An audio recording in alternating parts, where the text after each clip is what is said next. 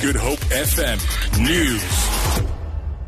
The bankrupt Western Province rugby franchise has been saved after liquidators concluded an agreement to sell Western Province Rugby to a company wholly owned by the Western Province Rugby Football Union. The purchase price is more than twice the net value.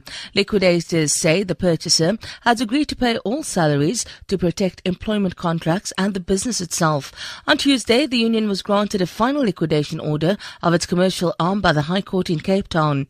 A major stakeholder, Remgro, was believed to have provided a bridging loan to pay salaries and contracts. Western Province Rugby President Thelo Wakefield says a smaller sponsorship pool, increasing player wages, and declining ticket sales were to blame for the union's financial woes. One man has been killed and four others injured after their car rolled off the N2 near Khayelitsha. ER24 spokesperson Russell Meiring says paramedics found the vehicle on its roof at the bottom of an embankment. He says three men were ejected from the vehicle. Meiring says two patients sustained critical injuries while the other two had minor abrasions. The cause of the incident is unknown.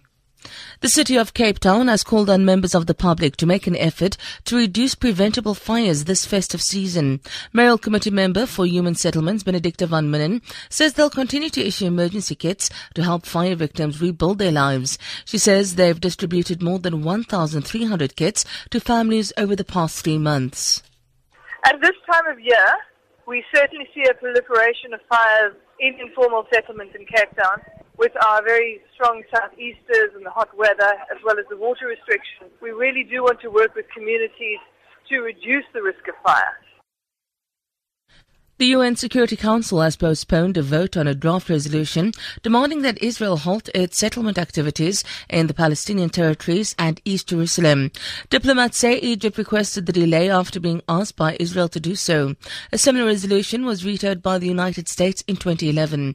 US President-elect Donald Trump weighed in earlier saying that the resolution should be vetoed. Israeli settlements are seen as major stumbling blocks to peace efforts as they are built on land the Palestinian Sea as part of their future state. The rand is trading at 14 rand 3 to the dollar, 17 rand 22 to the pound, and 14 rand 64 to the euro. Gold is trading at $1,130 per fine ounce, and the price of Brent crude oil is at $54.87 a barrel. For Good Hope FM News, I'm Sandra Rosenberg.